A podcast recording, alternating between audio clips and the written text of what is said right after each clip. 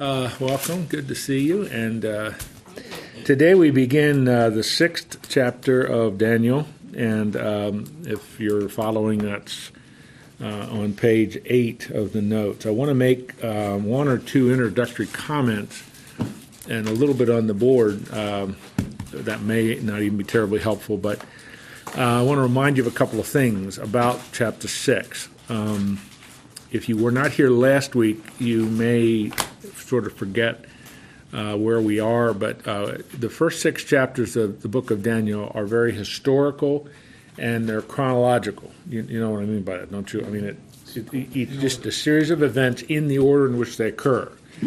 Now, chapter 7 will break that, and the rest, that's next week, so don't worry about that at this point. But this is the last chapter where the focus is really on Daniel and his role in these various empires.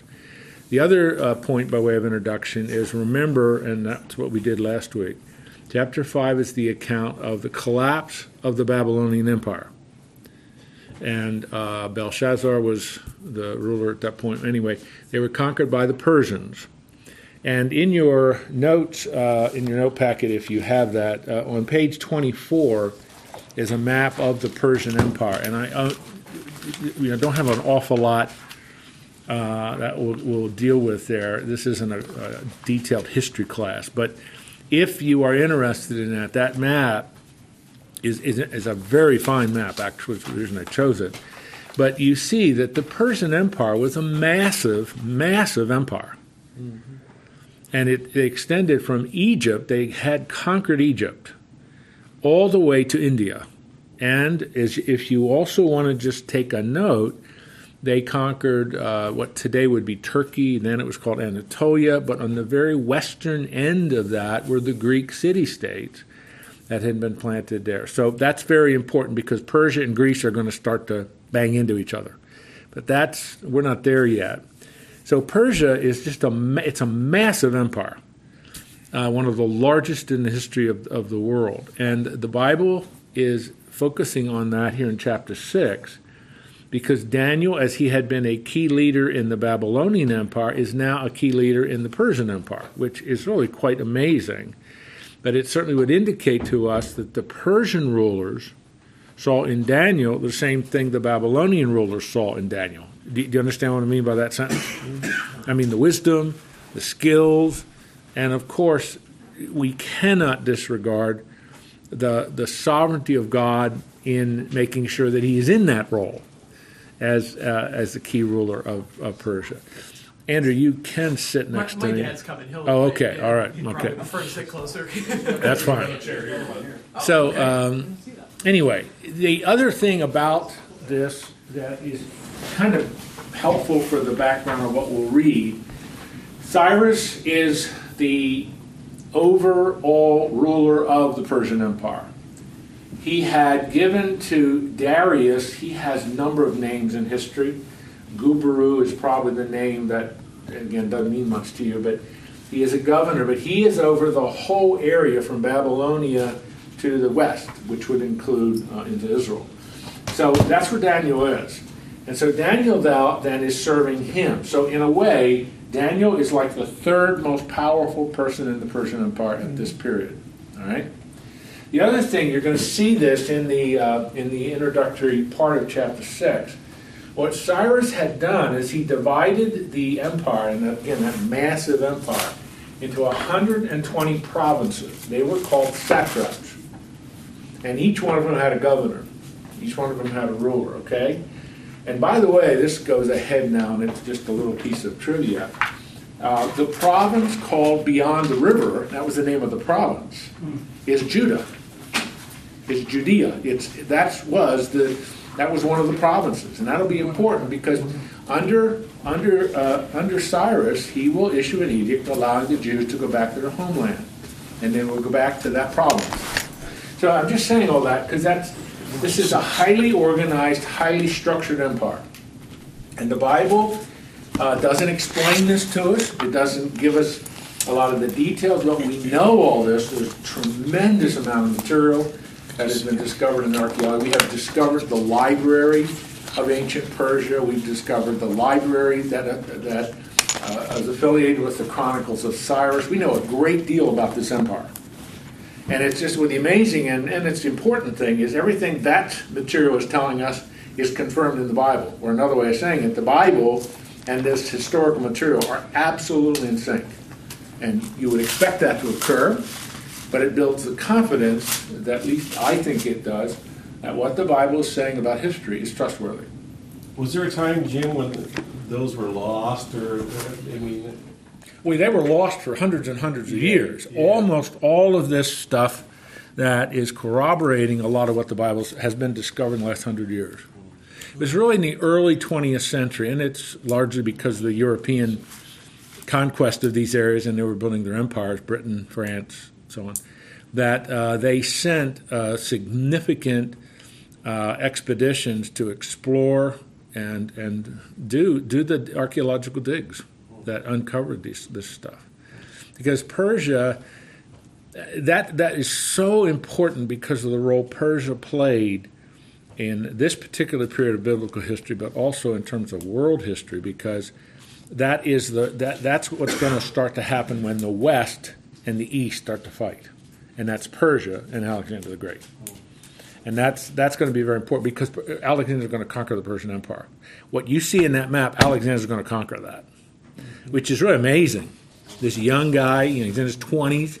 He dies when he's 31 years old in 323 BC. He conquered everything that was known in the world at that time from a Western perspective. He was an amazing man. All right, so that with that background, and that's all I'm doing, just because it can help you hopefully get a little bit of a understanding of what is the Bible talking about here, like in verse 1 and verse 2 and verse 3. Any questions about that? That was a horrible overview, but it's hopefully enough to get you oriented. Verse 1, chapter 6.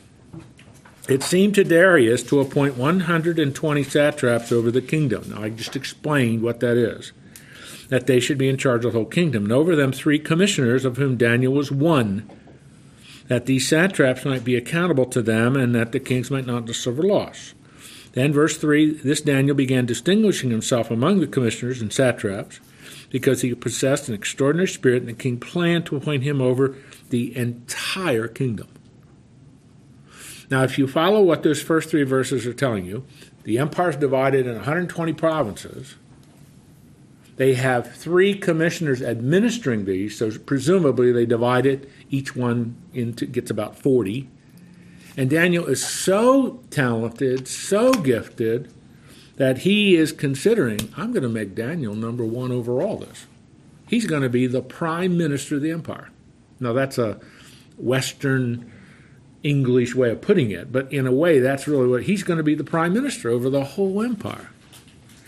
So it's just, again, an indication, and we saw it with the Babylonians, it's just an indication. God has superintended these events, that Daniel is in this remarkable position, and his skills, which are God-given, and his abilities, which are God-given, are what are distinguishable. And these secular rulers notice that.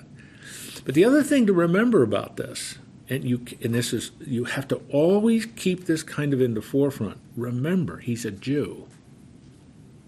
This is elevating a Jew, a conquered person, part of the conquered province that they had decimated under Nebuchadnezzar, and then the Persians just inherited all that. So he's talking about elevating a Jew, not a Persian, not a Mede. A little resentment. Absolutely. Which is what verse 4 is all about. So it's just, you see God in control, you see God superintending things, but now you see the reaction. Verse 4, then the commissioners and satraps. Now these would be the officials of the empire. Those other 2 commissioners plus the other provincial governors began trying to find a ground of accusation against Daniel in regard to government affairs, but they could find no ground of accusation or evidence of corruption, inasmuch as he was faithful and no negligence or corruption was found in him. Wouldn't you want that to be said of you? That you make enemies because of your integrity. And your enemies start to plot, we're going to get rid of this guy. So let's try and dig up some dirt on him. What was the problem with Daniel? They couldn't find any dirt. I mean, he is a man of impeccable integrity. That's almost a trite phrase these days. But for Daniel, he really was. They couldn't find anything against him. There was absolutely no lack of integrity, no corruption. He's not taking bribes. He is just an amazing man of integrity. So, they couldn't find anything against him. So now they're going to manipulate things to such a way where Daniel has to choose the state of Persia or God. And that's what they're going to force. Great. It seems Fred? Like there's current parallel there between the current events of our country and those back this many years ago, in that a person can be forthright, diligent, and exceptionally good in his management skills. And still, when he practices his faith, they attack the faith, not the diligence, not the good decisions, but the faith. Mm-hmm. And it's it's happening currently in our country, and so it seems like to me that this is a spiritual battle, and today we have a spiritual battle going on in America. It just seems like there's a parallel. Well, I think, and that would probably be true at every major period in human history, but it certainly is applicable to us today. And I think there are two lessons here. One, Christians who are serious about their faith, and their faith they live, which means their integrity and all of those things, trustworthy, faithful, and so on, they can serve in positions of significant authority. Significant authority in business, in law, in education, as well as in church, etc., as well as in government. However, as in all of those situations, power has often a detrimental effect on people, and those who serve with you or serve under you can be resentful, and they will not be able to do anything but attack your faith. And that's what, there was nothing they could find in Daniel's life. So let's get him into it. Let's manipulate situations so that he is in a position where he must choose between the Persian state and obedience to it and his devotion and obedience to God. And that's exactly what they do. They manipulate the situation so he must choose. In verse 5, we shall not find any ground of accusation against this Daniel unless we find it against him with regard to the law of his God. And they're assuming, and in effect correctly assuming, that the moral law of God and the obligations that he has as a Jew to God are going to get him to a position he must choose. And that's what exactly happens. Then these commissioners and satraps came by agreement to the king and spoke to him as follows. King Darius lived forever. All the commissioners of the kingdom, the prefects, satraps, high officials, governors have consulted together that the king should establish a statute and enforce an injunction that anyone who makes a petition to any god or man besides you, O king, for 30 days shall be cast into the lion's den. Okay, now that, when you think about that, that's almost it's an absurd law that they're proposing, but yet it feeds the ego of these rulers. It feeds the ego of any ruler. You are so great, king. You are so fantastic, king. Let's make a law that facilitates and helps to establish legally how great you really are. So for 30 days, nobody can make any petition, any request of any god except you. Now, king established the injunction, signed the document so that it may not be changed according to the law according to the law of the Medes and Persians, which may not be revoked. Now that verse 8 is an historically accurate statement, as well as a biblically informed statement. In the Medo-Persian Empire, when a law was made, it could not be changed. It could not be revoked. That's why sometimes that works its way into our language, and we have a saying, well, this isn't the law of the Medes and the Persians. Did you ever hear anybody say that? Maybe not. Okay. I guess that's an indication of how old I am. People used to say that, but they don't say it anymore. But what it means is, and historically it's accurate, once a law in the Medo-Persian Empire was made, it couldn't be changed. Now, one of the passages in the Bible where that is really helpful to understand is in the book of Esther. Esther is I think you know at least a little bit about that book, but Esther was the queen of the Persian emperor, Xerxes, the same Xerxes who invaded Greece. Battle of Thermopylae and Marathon. You ever hear of those battles? It was her husband. But in that particular book, one of the advisors of the king gets the king to pass a law that is to annihilate all the Jews. It's to wipe them out. His name was Haman. But that law was not revoked. But what the king did then, I'm going to make another law. The Jews have the right to defend themselves. So as that first law is carried out, there's a second law. They can't revoke this law, but a second law is passed where the Jews can defend themselves. And that's exactly what happened. And at the end of the book of Esther, the Jews fight, and they preserve themselves, they protect themselves, and that became a very, very important holiday, not a biblically based holiday, but a very important holiday, and it's still celebrated today. Many of you know what it is?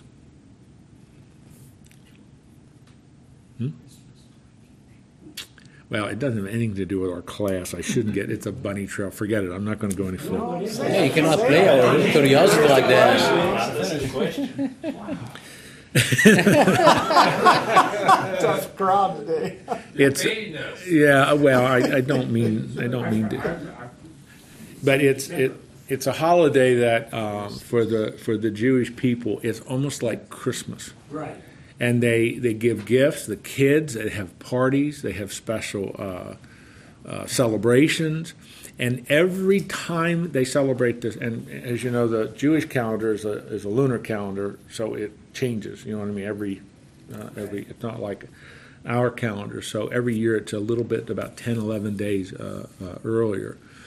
But whenever they celebrate that holiday, whatever day of the week it is, they read the story of Esther.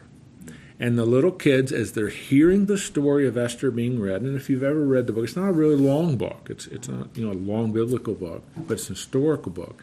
When Haman's name is mentioned in the book, and he's mentioned quite a bit, the kids, boo, boo, boo, Haman! And then when Mordecai's name is read, they cheer Mordecai, because Mordecai was the hero of the story who encourages Esther to defend the Jewish people and get the king to make that law and so on. So it's a neat holiday for the Jewish people, and it's a holiday that they celebrate the defense of the Jewish people against the Persian edict to destroy them and annihilate them. It's one of the two major periods in human history where there was a systematic governmental-oriented attempt to annihilate the Jewish people from planet Earth. Haman during the Persian Empire, and what's the other one? The Holocaust in the 20th century under Adolf Hitler. So I'm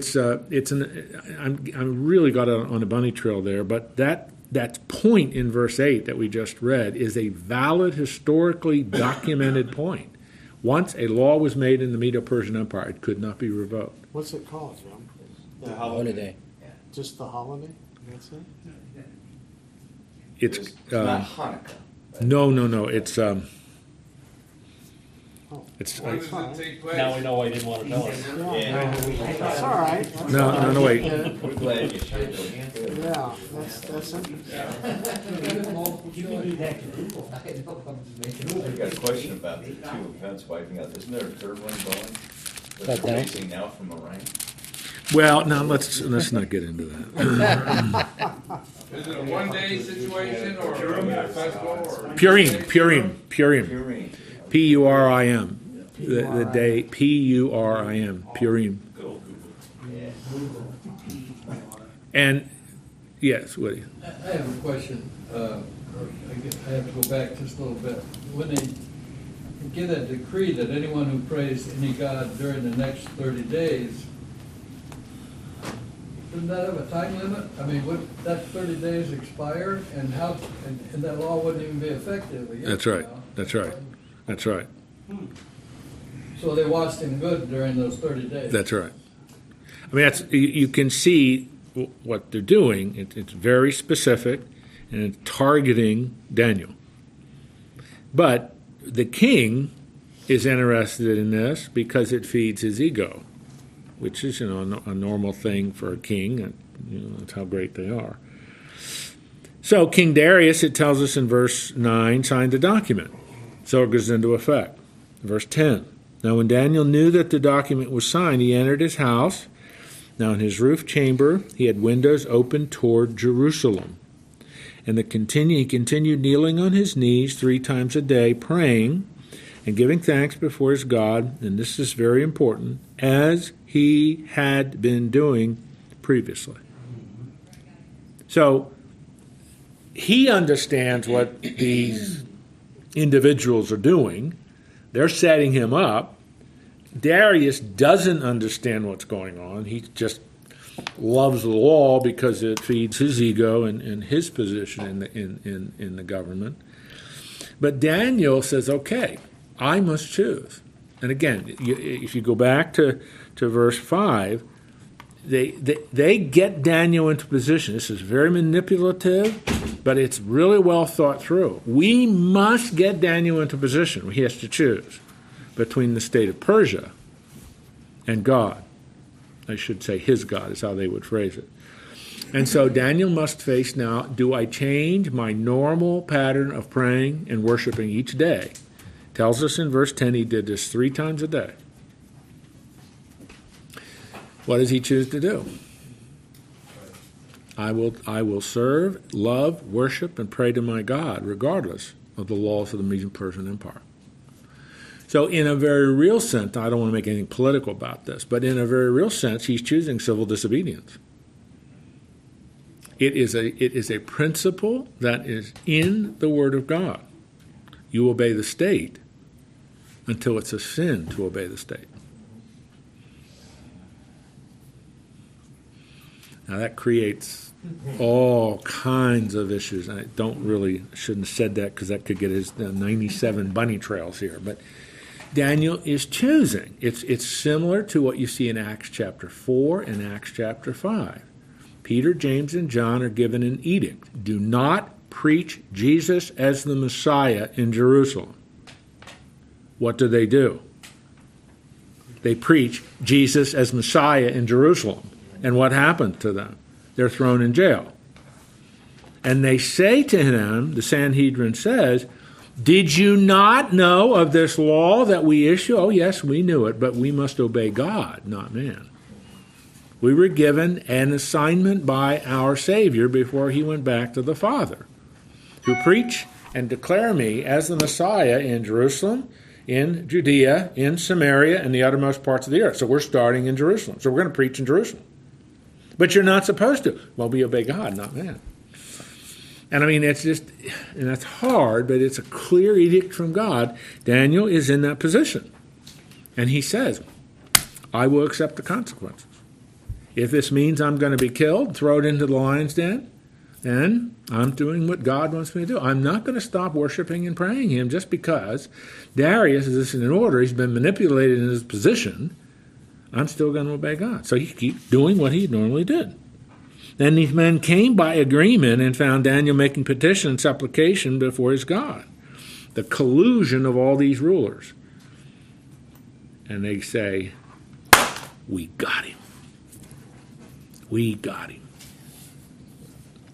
Then they approached and spoke before the king, verse 12, the king's injunction, did you not sign an injunction? Any man of expedition, any god or man beside you, O king, for 30 days to be cast in a lion's den. The king said, the statement is true, according to the law of the Medes and Persians, not be revoked, verse 13. Then they answered and spoke before the king, Daniel, who is one of the exiles from Judah. Now that is really, really, really important.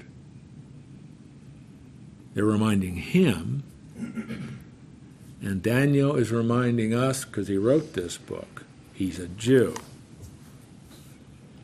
Pays no attention to you, O king, or to the injunction which you sign, but keeps making his petition 3 times a day. Verse 14. And as soon as the king heard this statement, he was deeply distressed and set his mind on delivering Daniel. And even until sunset, he kept exerting himself to rescue him. What did King Darius realize? Set up. He was set up. Yeah. That's good. He was set up. He understands. But he all, remember, verse 8 and verse 12, once a law is made, it can't be revoked in the Medo-Persian Empire. So he's trapped. He's got. He's done. He is going to have to follow through with the injunction and throw Daniel into the lion's den. Verse 15. Then these men came by agreement to the king and said, recognize, O king, that it is the law of the Medes and the Persians. No injunction or statute that the king established may be changed. And the king gave orders, and Daniel was brought in and cast into the lion's den. Now, Daniel is probably about 83 years old here. This is near the end of his life. We know all of that, both in terms of extra-biblical material plus what's in the Bible. The king spoke and said, your God, whom you constantly serve, will himself deliver you. Now that's, who's saying that? The king. But now notice, he doesn't say my God. He says your God. Now that's just one of these really significant questions that it's impossible to answer because we just don't know enough. But Darius had watched Daniel in his service, had watched all that he had done as a man of integrity, but also knew about his faith in his God. And so he must have concluded, this God is going to rescue him. So a stone was brought and laid over the mouth of the den, and the king sealed it with his own signet ring and with the signet rings of his nobles, so that nothing might be changed in regard to Daniel. 2 things. This idea of lion's dens, we have found those. There are a number, archaeologically, of these have been found in the various Persian capitals. There are a couple of Persian capitals. There's a winter capital, there's a summer capital, and now Susa, Ecbatana, there are others. There are lion's dens all around. So this was a normal, well, maybe not normal, this was not an unusual form of execution. And that's just as they just are described. It was a den. And there were lions that they did not feed, and obviously the idea was you throw somebody in there, they're going to become the food of the lion. In other words, they'll be killed, ripped apart. It'd be very graphic, can't you? That helps control maintenance costs. Yes. The other thing is these signet rings. We have found literally hundreds of these. And what they would do, it was a ring, the ring that the king wore. And they would take clay like this, and roll the ring in the clay, and then it would harden, and that would be a seal. You understand what I mean? That's what it says he did. And to break those seals, only the king could break those seals, was a capital crime. In other words, you'd be thrown in there too. So you see, historically, all that is being said in verse 16 and verse 17, we have documented evidence, archaeological material that shows this is exactly the way they did things at this period in the Persian Empire. All right, now, a couple of things I'd ask you a couple of questions as you thought about. How does Darius look at Daniel? I think you can answer that question now. He has a lot of respect for him.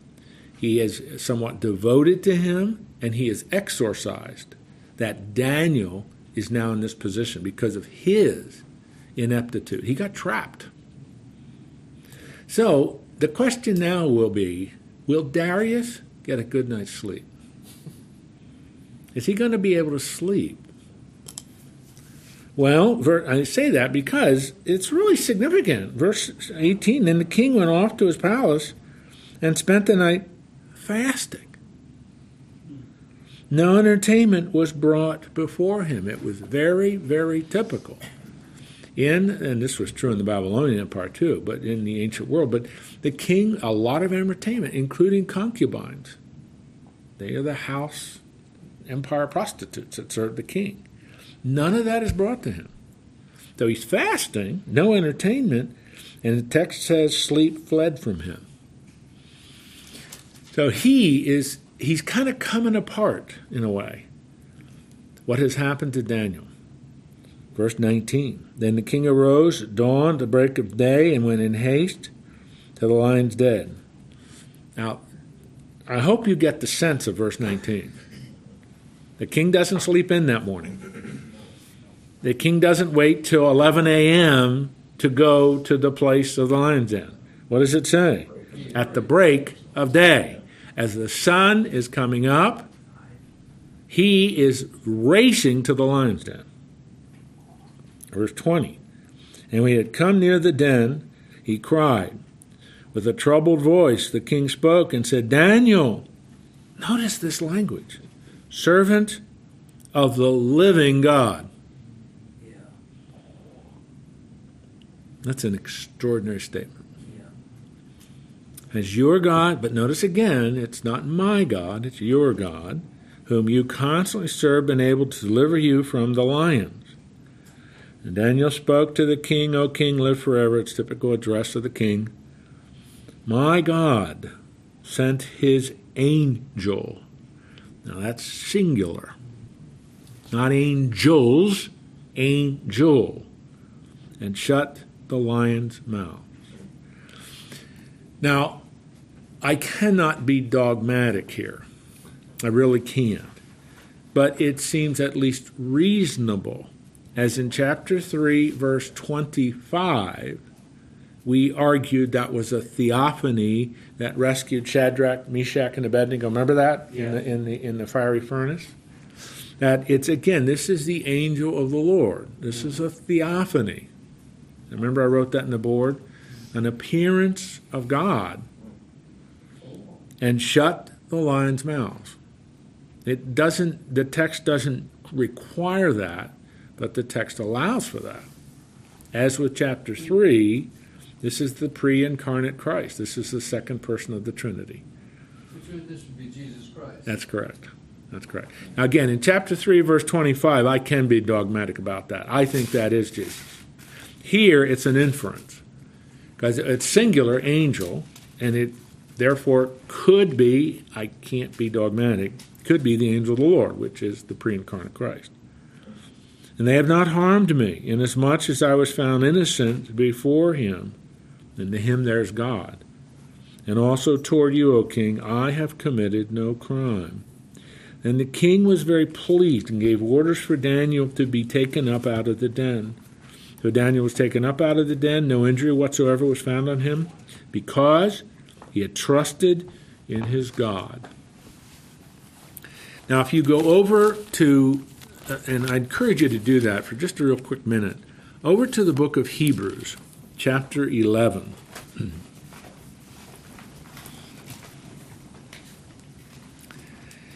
If you know what chapter 11 is in the book of Hebrews, that's the Hall of Faith. This is the great listing of person after person after person after person after person who put their faith in God. In verse 11... verse 32 lists a variety of people, and then verse 33, who by faith conquered kingdoms, performed acts of righteousness, obtained promises, shut the mouths of lions. That's Daniel. It's just an itemization of a whole bunch of extraordinary things that God accomplished because people in the Old Testament. What is that? Hebrew what? Hebrews 11:33, verse 33. So the Bible is affirming, and this is the point I want to make here about verse 23, the Bible is affirming that it is the faith of Daniel, the trust of Daniel in his God, that found the response of God being faithful to him. He's not going to be ripped apart by the lions. And so God is faithful. And as Daniel's faith is now affirmed, he's an incredible testimony to a pagan empire of the worthwhile nature of trusting in Daniel's God. This is a witness. This is a witness of the faithfulness, trustworthiness, sovereignty, and power of Daniel's God, the one true and only God, which is the point. All right? Yeah. Why do we think there is reincarnated Jesus Christ in this? When it says the angel, why wouldn't we think that is the Gabriel? It could be. It's not named there. It's only an inference. There are a number of instances in the Old Testament. Joshua, before he goes into the land for conquest, is an example, where it says the angel of the Lord appears and he, that is in this case Joshua, bows down and begins to worship him. Mm-hmm. And this angel of the Lord says, don't stop worshiping. It doesn't say that. Mm-hmm. Same thing as Gideon in Judges chapter 6, exactly the same thing. And therefore, Mark, and it's an inference, the angel of the Lord, or singular, the angel, is the pre-incarnate Christ. It's a theophany. It's an appearance of God. And so, it doesn't have to be. In chapter 3, verse 25, in my view, there's no doubt that's a theophany. Here, it's an inference. But the only reason I stress that is it's singular, his angel, which in the Old Testament, a couple of places, that reference is often used as reference to the angel of the Lord, a theophany, pre-incarnate appearance of the second person of the Trinity. I'm not pounding the table on that. It's just a possibility. Right. Chapter 3, verse 25, there's no doubt. I was wondering if it's in any kind of the old, because you study the old language of the Bible. Does it refer to the Spirit of God, or it just always means the angel? It always refers to the angel of God. Yes. It doesn't have any... sometimes you use terminology differently. That's right. Now, when you say always, I'm not sure what you mean by always, but different versions throughout the context always helps us to understand whether this is the angel of the Lord or not. And that's what I mean. There are a couple of instances in the Old Testament where an angel appears to somebody and they bow down and the angel says, don't do that. Okay. Don't worship me. Yeah. In Joshua and Gideon, Judges 6, the angel of the Lord appears and speaks and all that, and they bow down and worship, and the angel of the Lord doesn't say, don't do that. The angel of the Lord accepts that worship. So, the only way to put that together is that is a pre-incarnate appearance of God. It's the second person of the Trinity. He's accepting worship. You follow me? Yes. Mm-hmm. And then the Bible does give us indication. There aren't a lot of those, actually, but the Bible does give us indications, and you'll see one in Daniel chapter 10, where one of the angels is named, and it is Gabriel or Michael. Mm-hmm. They're the two major ones where they're named. Michael is the only one who's called an archangel. Gabriel's not called an archangel. We can infer that he is, but he's not called that. So, and I'm getting maybe I shouldn't have gotten into this, but it's God is this angel. It's singular. There's no question that God is the one who shut the lion. No, there's no doubt about that. And so the miracle is based on a response to Daniel's faith. That's the connection we make. All right? One more question. Why the king, with all the things that he sees around him and he sees in Daniel, did not become a believer in God himself? You'll have to ask the Lord that in heaven, because I don't know. Because, there is people who can see all those wonders, and he knows exactly who the God of Daniel. Yeah. But he doesn't want to accept him. He doesn't want to worship him. He doesn't want to follow him. Isn't that interesting? Well, it is. I mean, it's the acknowledgement of who he is. But I think what we would say, Mark, is all Darius is doing is he's bringing Yahweh into his circle of God. One of the gods. In other words, the Persian court at this time, they are they are Zoroastrians. That's who they are. Yeah. That is the religion of the Persian Empire. Which Zoroastrian. Is multiple gods? Huh? Which multiple gods? God of good. Yeah, well, you have Ahura Mazda is the chief god, but it's a god. It's a world of lots of spirits and so on. But Zoroastrian is a quasi-monotheistic god, really. But anyway, I think all Darius is doing is just bringing Yahweh into a circle of supernatural beings. Even as we read his decree in verse 26, he is making some extraordinary claims about Daniel's God. But it is not possible from verse 26 to say, the language doesn't mean it's not possible, but the language doesn't seem to indicate that he is saying Yahweh, Daniel's God, is the one true and only God. He's my God. That's not what he's saying. He's not. He says just one of those gods. Yeah, I think so. One of the gods. Couldn't he be saying that he's recognizing him as a living God, but and not his own God, but that he recognizes him in some distinctive way? Sure. It seems like maybe even more so than these other gods, because... Well, yes. I mean... I don't know. Yeah. I mean, we're not actually there yet, but we'll soon be there. But because I want to do one more thing. What happens to the guys who make the accusation? But that's what verse 24 is all about. That's interesting. But I want to... Can you hold just a minute? Because I do want to talk about the language that he uses here. Yeah. I saw a couple... Yeah. Yeah, just take this chunk that we just went through. In your opinion, would you say that it was more... racially motivated as far as how they wanted to dispose of him, since he was in charge of one-third of the satraps? And I liken it back to early, the late 1800s or early 1900s, where if an African-American man was put in charge of whites, there would be this huge issue with that, because they're dismissing their own religions, their own gods, when they're putting a 30-day halt on praying to anybody else except for the king, right? So obviously they don't respect their own multiple gods that they have in place. So that leads me to think that it's almost purely racially driven, since he's an outsider. He's not one of us. But Darius obviously saw him in a completely different light. He did. Do you think it would be...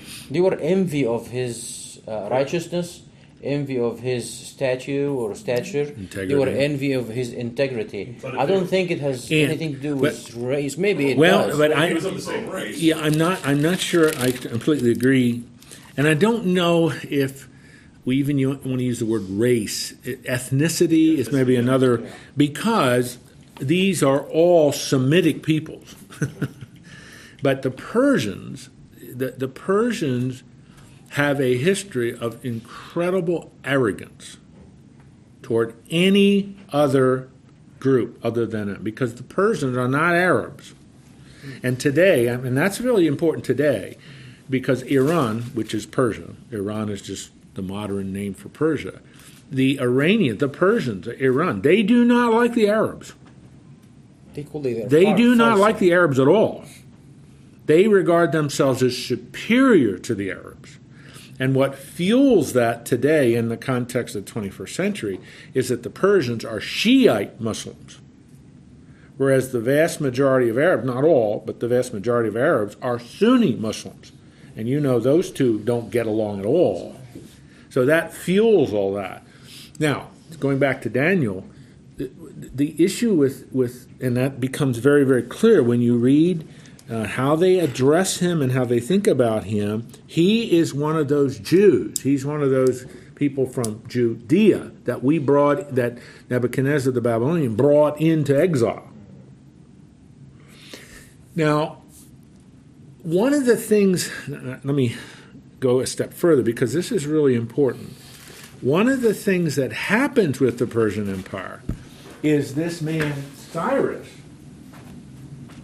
And what we don't know is if in chapter 6 this has occurred yet or not, but Cyrus in 539 BC is going to issue a decree in 539 BC a decree that is going to allow the Jews to go back to their homeland. And that decree, and I think I mentioned that last week, there are many, many, many copies of that, both in the Bible and in a lot of other places that we found. But the other amazing thing about that decree is that the Persian Empire also says we will finance the rebuilding of the temple and of the city. We will finance it out of the treasury of the Persian Empire. And the book of Ezra, the book of Nehemiah is how that occurs. And it's difficult. They have to keep reminding the Persian rulers of what Cyrus had said.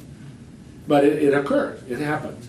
And so what happens there with Cyrus is Cyrus changes some of that thinking. I want to build an empire which recognizes the validity of everybody in my empire. And I'm going to allow them to go back. Because that decree did not only apply to the Jews, it applied to everybody. Everyone that had been conquered by the Babylonians and taken into exile can go back to the homeland. But the Bible's only interested in one people, the Jewish people. And as we started last week, remember, in Isaiah 44 and 45, it is God who is superintending all these events and raises up Cyrus to accomplish this purpose. And what about all the other Jews? I was thinking, as I was reading, last week's of this, you always have this Daniel's friends, three friends.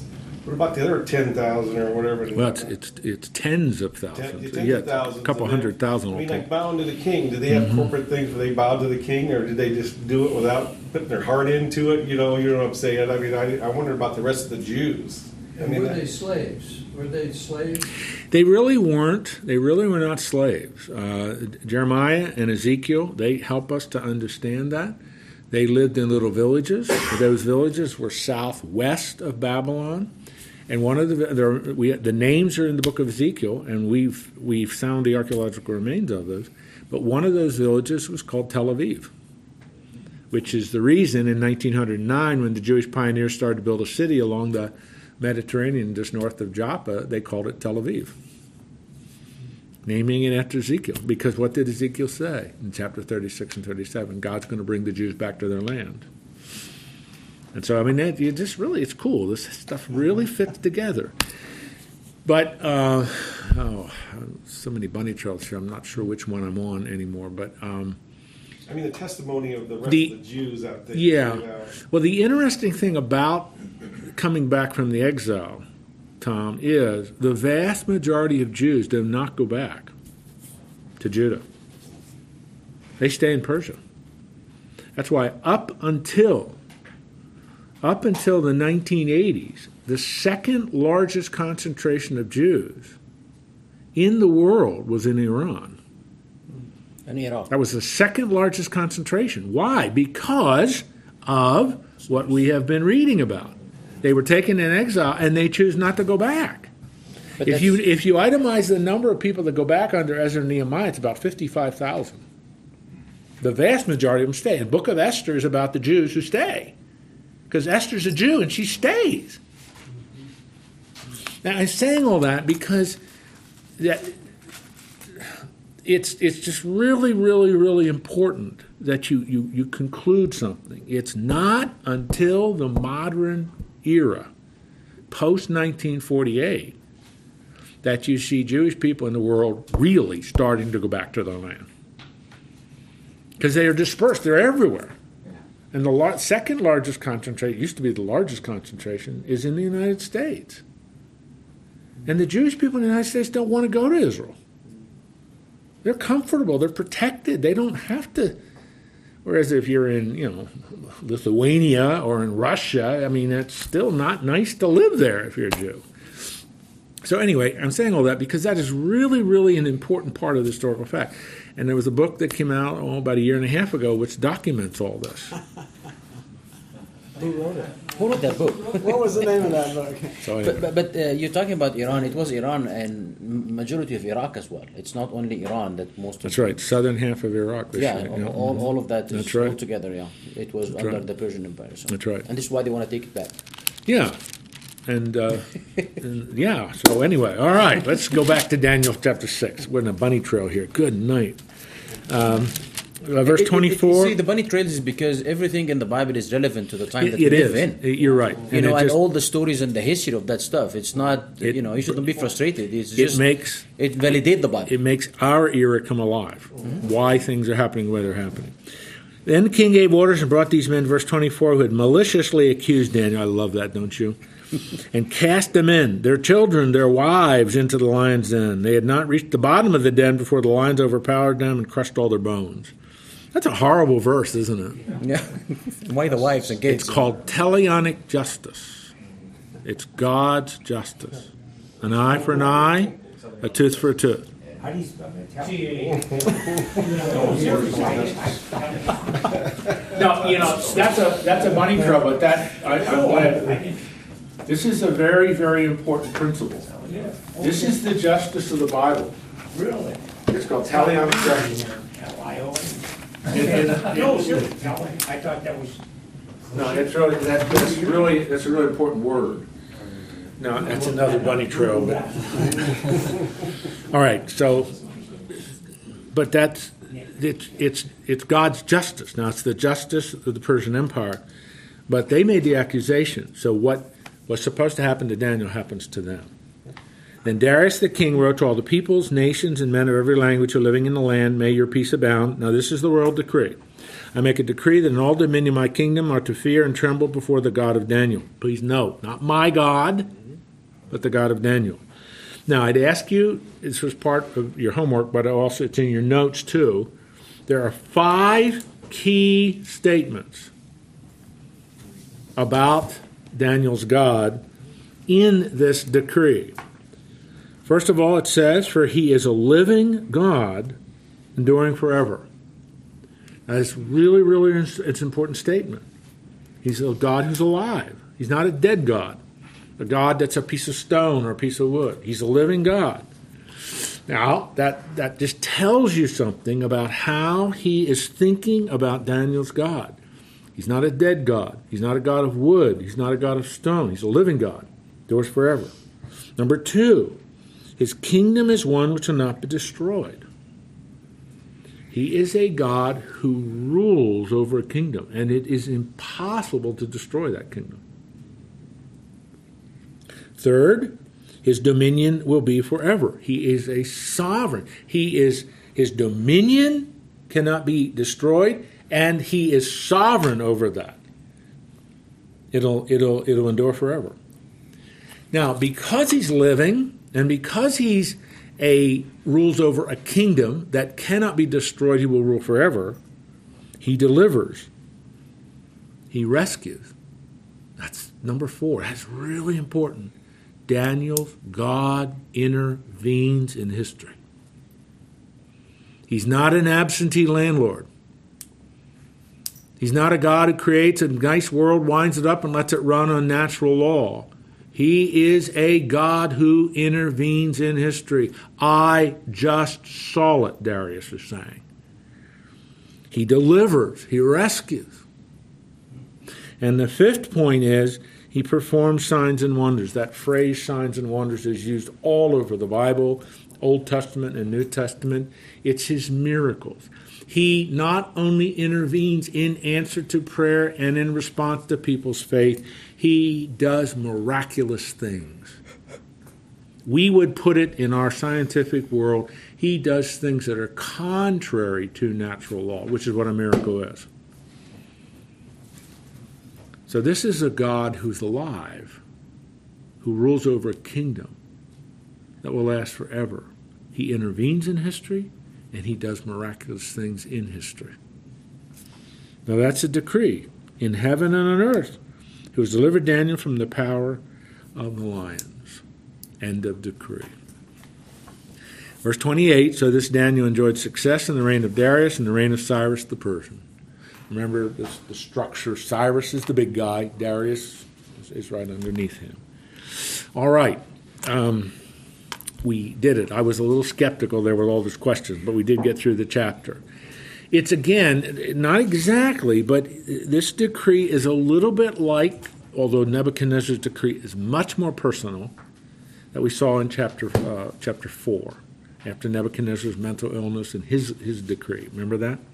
So there's some similarity here. But, so you have this extraordinary man, Daniel, this just incredible man of character and integrity, standing for God, trusting in God, and God providentially cares for him and allows him to be an extraordinary witness.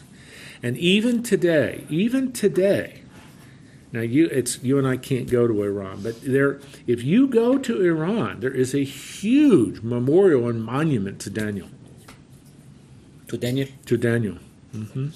I have PowerPoint slides on all this stuff when I teach. I can't use it here, obviously, but it's you and I can't go there. It's not wise to travel to Iran anymore, but someday maybe it'll be open, certainly in the Kingdom of Jesus. So we'll lead trips and we'll go to Iran together, okay, during the Kingdom of Jesus. We'll get to see all this stuff. But Daniel is not a figure that the Iranian government suppresses. Daniel is a hero. I'm sorry. Daniel is a hero. That's the Lord speaking. But and as is, and I told you before, there's a great. The tomb of Cyrus is a major tourist spot. Again, things have changed a lot in Iran, but still is because these are the heroes of the Persian Empire. This is the heritage of the Persians. Their historical heritage, and they don't ignore this. They don't ignore that. And by the way, there is also a huge monument to Esther and Mordecai. In Iran. In Iran, yes, because so why they need to destroy the Jews then? You know. Well, I mean, because they rejected Islam. Yeah. That's the reason. All right. Now next week. We're back at home instead. Next week we start chapter 7. And now chapter 7 is not chronological. Chapter 7 is about a dream Daniel had. Not Nebuchadnezzar, not Darius. It's a dream Daniel had. And it is a very, very important dream. So it's a little harder. The notes are laid out there, but I'd like you to read that as best you can. You'll notice, now this is as you read it. You'll notice, like chapter 2, the statue that Nebuchadnezzar sees is a 4-kingdom sequence.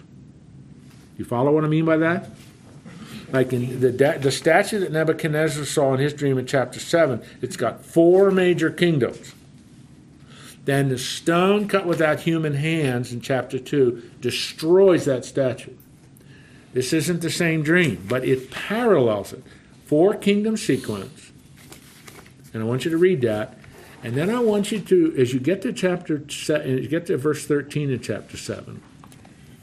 I want you to answer this question for me. One like a son of man comes up to the Ancient of Days. You and I have the 66 books of the Bible. We have a lot more revelation than the people did in Daniel's time.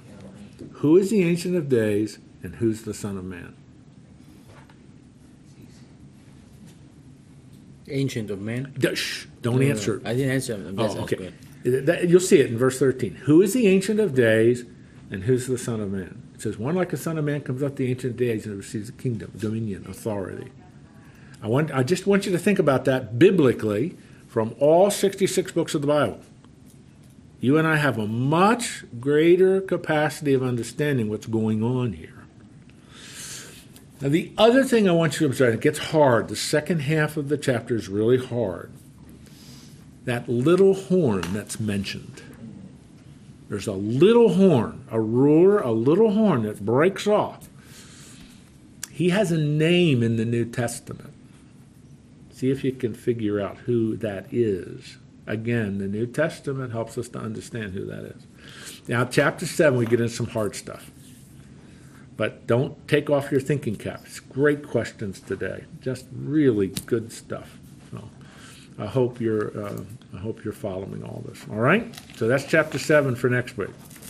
Let me pray. Father, we're thankful that we serve a God who is alive, a God who hears and answers prayer, a God that honors faith, a God that honors men of integrity and honesty.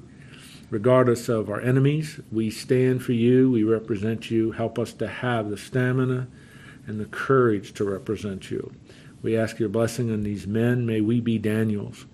men of deep conviction, men of strong faith, men of dedication and commitment to you.